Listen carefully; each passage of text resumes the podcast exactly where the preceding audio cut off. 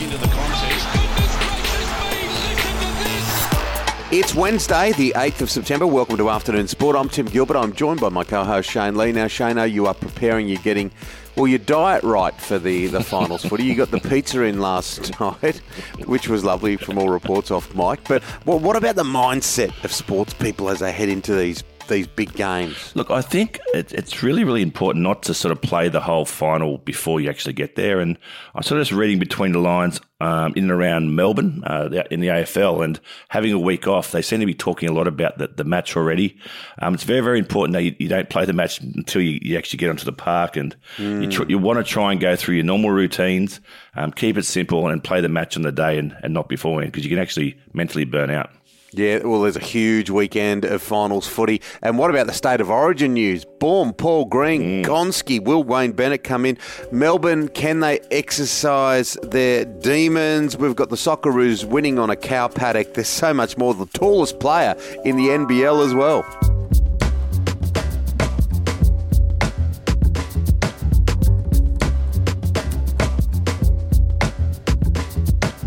Now, Shane, Paul Green gone. Basically, he's come out and said that you know they wanted a guarantee of someone that was not wanting an NRL job, and he couldn't give them that. There, now his name's being circulated around as to whether he might go to West Tigers if Maguire gets punted. Blah blah blah.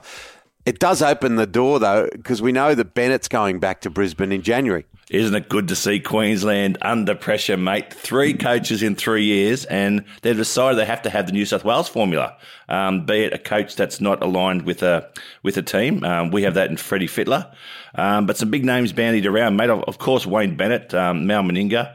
But uh, Cooper Cronk is now going on the advisory board in Queensland. He's suggesting potentially Thurston, Billy Slater, or even Cameron Smith. Yeah, that'd be interesting, uh, like a, a generational mm. change. Oh, I do get a funny feeling about Bennett, though, don't you? Like he's going back to Queensland. Yeah. It might just all work out because this new team's not going to.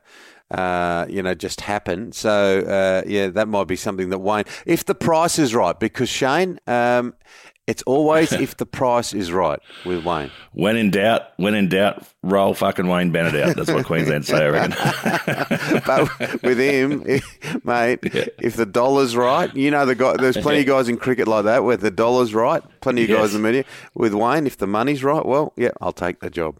Um, Good on him. But uh, look, Kalyn Ponga. Speaking of a place that Wayne Bennett has been, he's obviously coached in Newcastle, and that's what I was alluding to when he got those big uh, paychecks up there.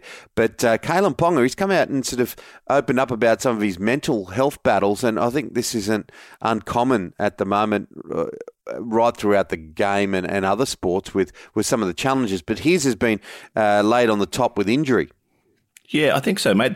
I think if you look at the NRL and, and the finals coming up, you sort of know what to expect from, from each team. Um, we know Manly has turbo, all these sort of things. We know what uh, the Storm's going to do. Mm. The, the, sort of sleeper in there is Newcastle, and I think Kalyn Ponga talking about last year and in particular his shoulder injury and how that affected him mentally. Um, he's right this year, and we haven't seen the best of him, nor nor the Newcastle team. Um, if Pearce can fire, and, and he does sometimes um, doesn't perform that well under pressure, but he is a big game player. Um, and Bradman Best, Newcastle are, are, a sleeper in this whole um, final series, I think. Yeah, they're there. They're there. But mm. I've got a funny feeling they are rocks or diamonds. So they could be yep. a sleeper. They might, or, or, Parramatta could absolutely just blast them away with all their players back in the form they showed a couple of weeks ago when they when they beat Melbourne. So that'll be. Look, I find all four games pretty interesting. But that is mm. uh, that is a fascinating contest. That one. Now, what about the Warriors? Uh, they've been torn to shreds. I reckon this is a bit harsh. Look, they've been living away from home for a couple of years. Uh, look, for it looks pretty good for them going forward that they'll normalise early next year and, and, play out of Auckland. But to, to for their fans to rip them apart, bit tough. Yeah, it's a bit tough. Particularly, um, it is hard being on the road for so long. And uh, as you said, mate, nearly two years they've been in, in a bubble, you know, based up in North Queensland and, and, and moving around due to COVID. I, I definitely think Nathan Brown is, is, the right guy. Although they finished, I think, 12th this season, um, 10th the season before. Um, I think he got had him going in the right way. And I think there was just fatigue towards the end, where they, you know, the last game against the Bulldogs was a shocker. But um, I wouldn't be holding their a season accountable just for that last match. Yeah, he needs a little bit of time to get his, his Yep. feet under some uh, a desk, which is actually going to stay in one spot, doesn't he? To be honest with you. Now, the AFL Grand Final, they've announced the time. We know it's in Perth at Optus Stadium. Normally, the AFL Grand Final's in the afternoon, but now that it's in Perth, uh, they've even pushed it back a little bit. Uh, It's going to be well a late one by AFL standards, Grand Final standards, uh, when it gets back to the Eastern Seaboard this year. The Grand Final. Yeah, definitely, mate. But it's coming back into to prime markets in Sydney and Melbourne in prime time. So you know, seven thirty in and around then um, it'll kick off. It will finish a bit late, but I think um, all the passionate football fans will still be watching, mate. It's not that late, really. They used to do that in cricket, mate. The the Perth Test match, which was where the signs were the cheapest to advertise, that came back into Sydney and Melbourne markets prime time. Um, and made them the most money. So uh, probably not a bad thing for the AFL. Yeah, well, it's always the thing uh. That's why you see State of Origin start at 8, Yeah. 18 or, or whatever it is because they know that's when the big money is watching and that's where people want to buy their ads. So Yep. the AFL Grand Final and uh, the Melbourne Demons, well, they want to forget about what happened in 2018 and just march on through. Yep, as I said at the start, mate, there's a lot of talk and they're sort of reminiscing already. Um, you do that when you've had a week off, but they are a very, very different team from that 2018 uh, prelim final against West Coast where they got smashed.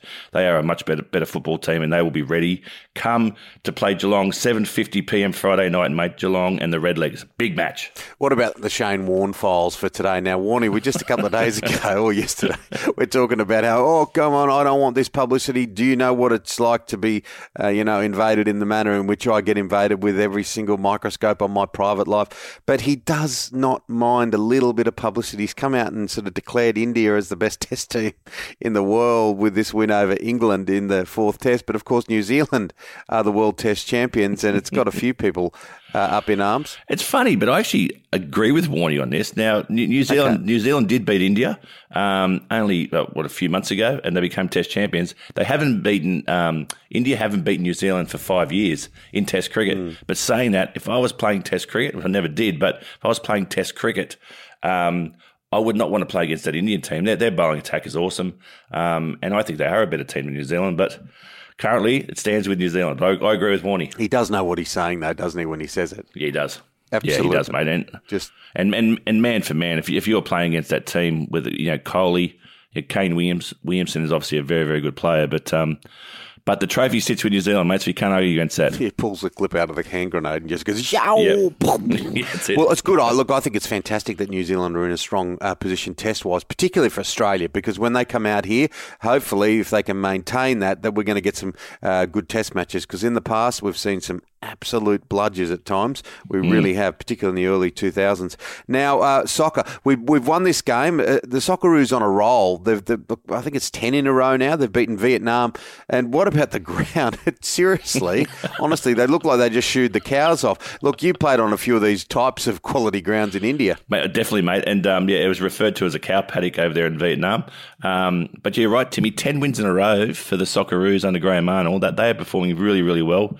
Um, and you know, I think a, a good team can just sort of grind out those wins, even playing on a cow paddock as it, as, as it was referred to.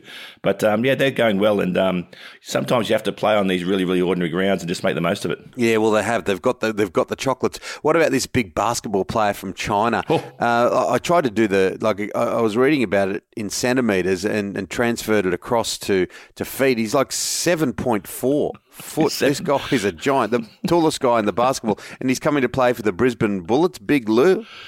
Big Lou, Xiao Lou, he's coming over, mate. 226 centimetres, seven foot four. I've got a little mate you know, Arby, who's a mad basketballer, and I reckon he's about four times the size of Arby. and Arby wanted to be a basketballer. Arby's got the lights company, hasn't he? Is he, is he Yes, the yeah, with all him, the lights? Yeah, Arby. Yeah. Now, uh, yeah. Well, regards to Arby, I know he's a regular listener of Afternoon Sport. Now, looking at college football in America, now this is huge. Some of the crowds we've seen, uh, people in Australia have been salivating because the biggest crowds they've seen is in their lounge room around the pizza at the Lee household for the last few months for many parts of Australia. But the crowds are enormous. Uh, Notre Dame, Notre Dame is is is basically uh, such an iconic brand. You know, the Irish.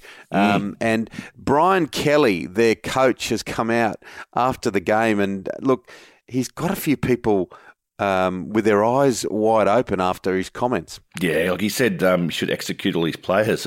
it, That's and on, on, first glance, it's a bit grim, isn't it? It's a little bit grim, but um, he was saying it tongue in cheek, and uh, like, come on, everyone's got to relax a little bit.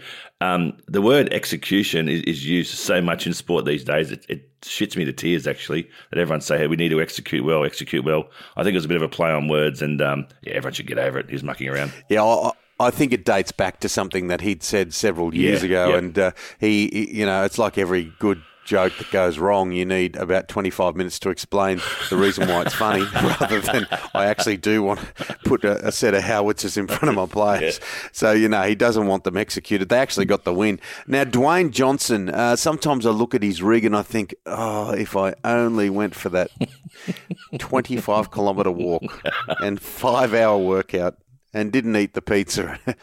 uh, but the way that he fires himself up. Yeah, he definitely talks to himself, mate. And, um, you know, he's sort of doing workouts at midnight. So he gets up at four in the morning, does all his work, does all his acting stuff. Um, mm. The last thing he needs to do during the day is, is do his workout. And it, sometimes it's after midnight. Um, and he calls himself a motherfucker, I think, and uh, just to just, just to motivate himself.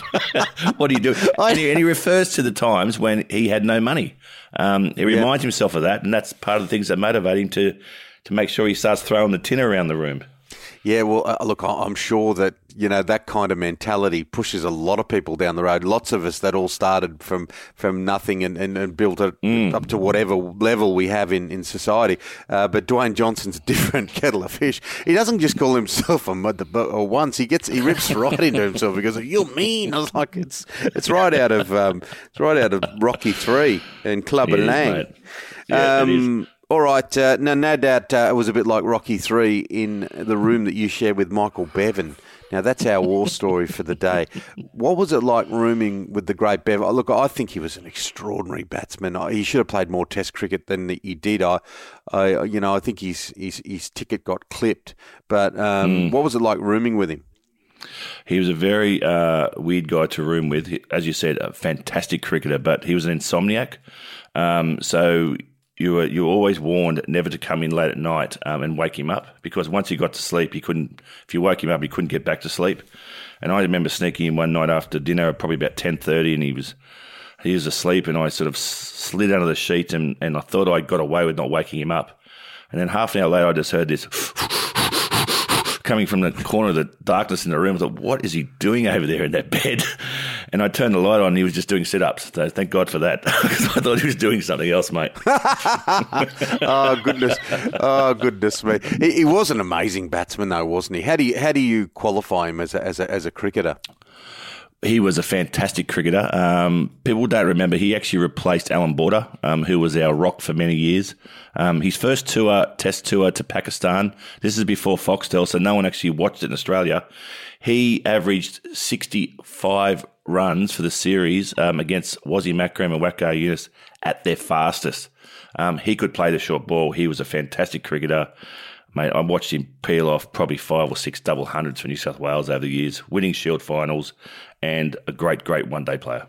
Mm. And, and, and a quirkmeister, little doubt. Thank yeah. God he was doing the sit ups and not doing it. Well, that's it for the Imagine if he had some more sleep.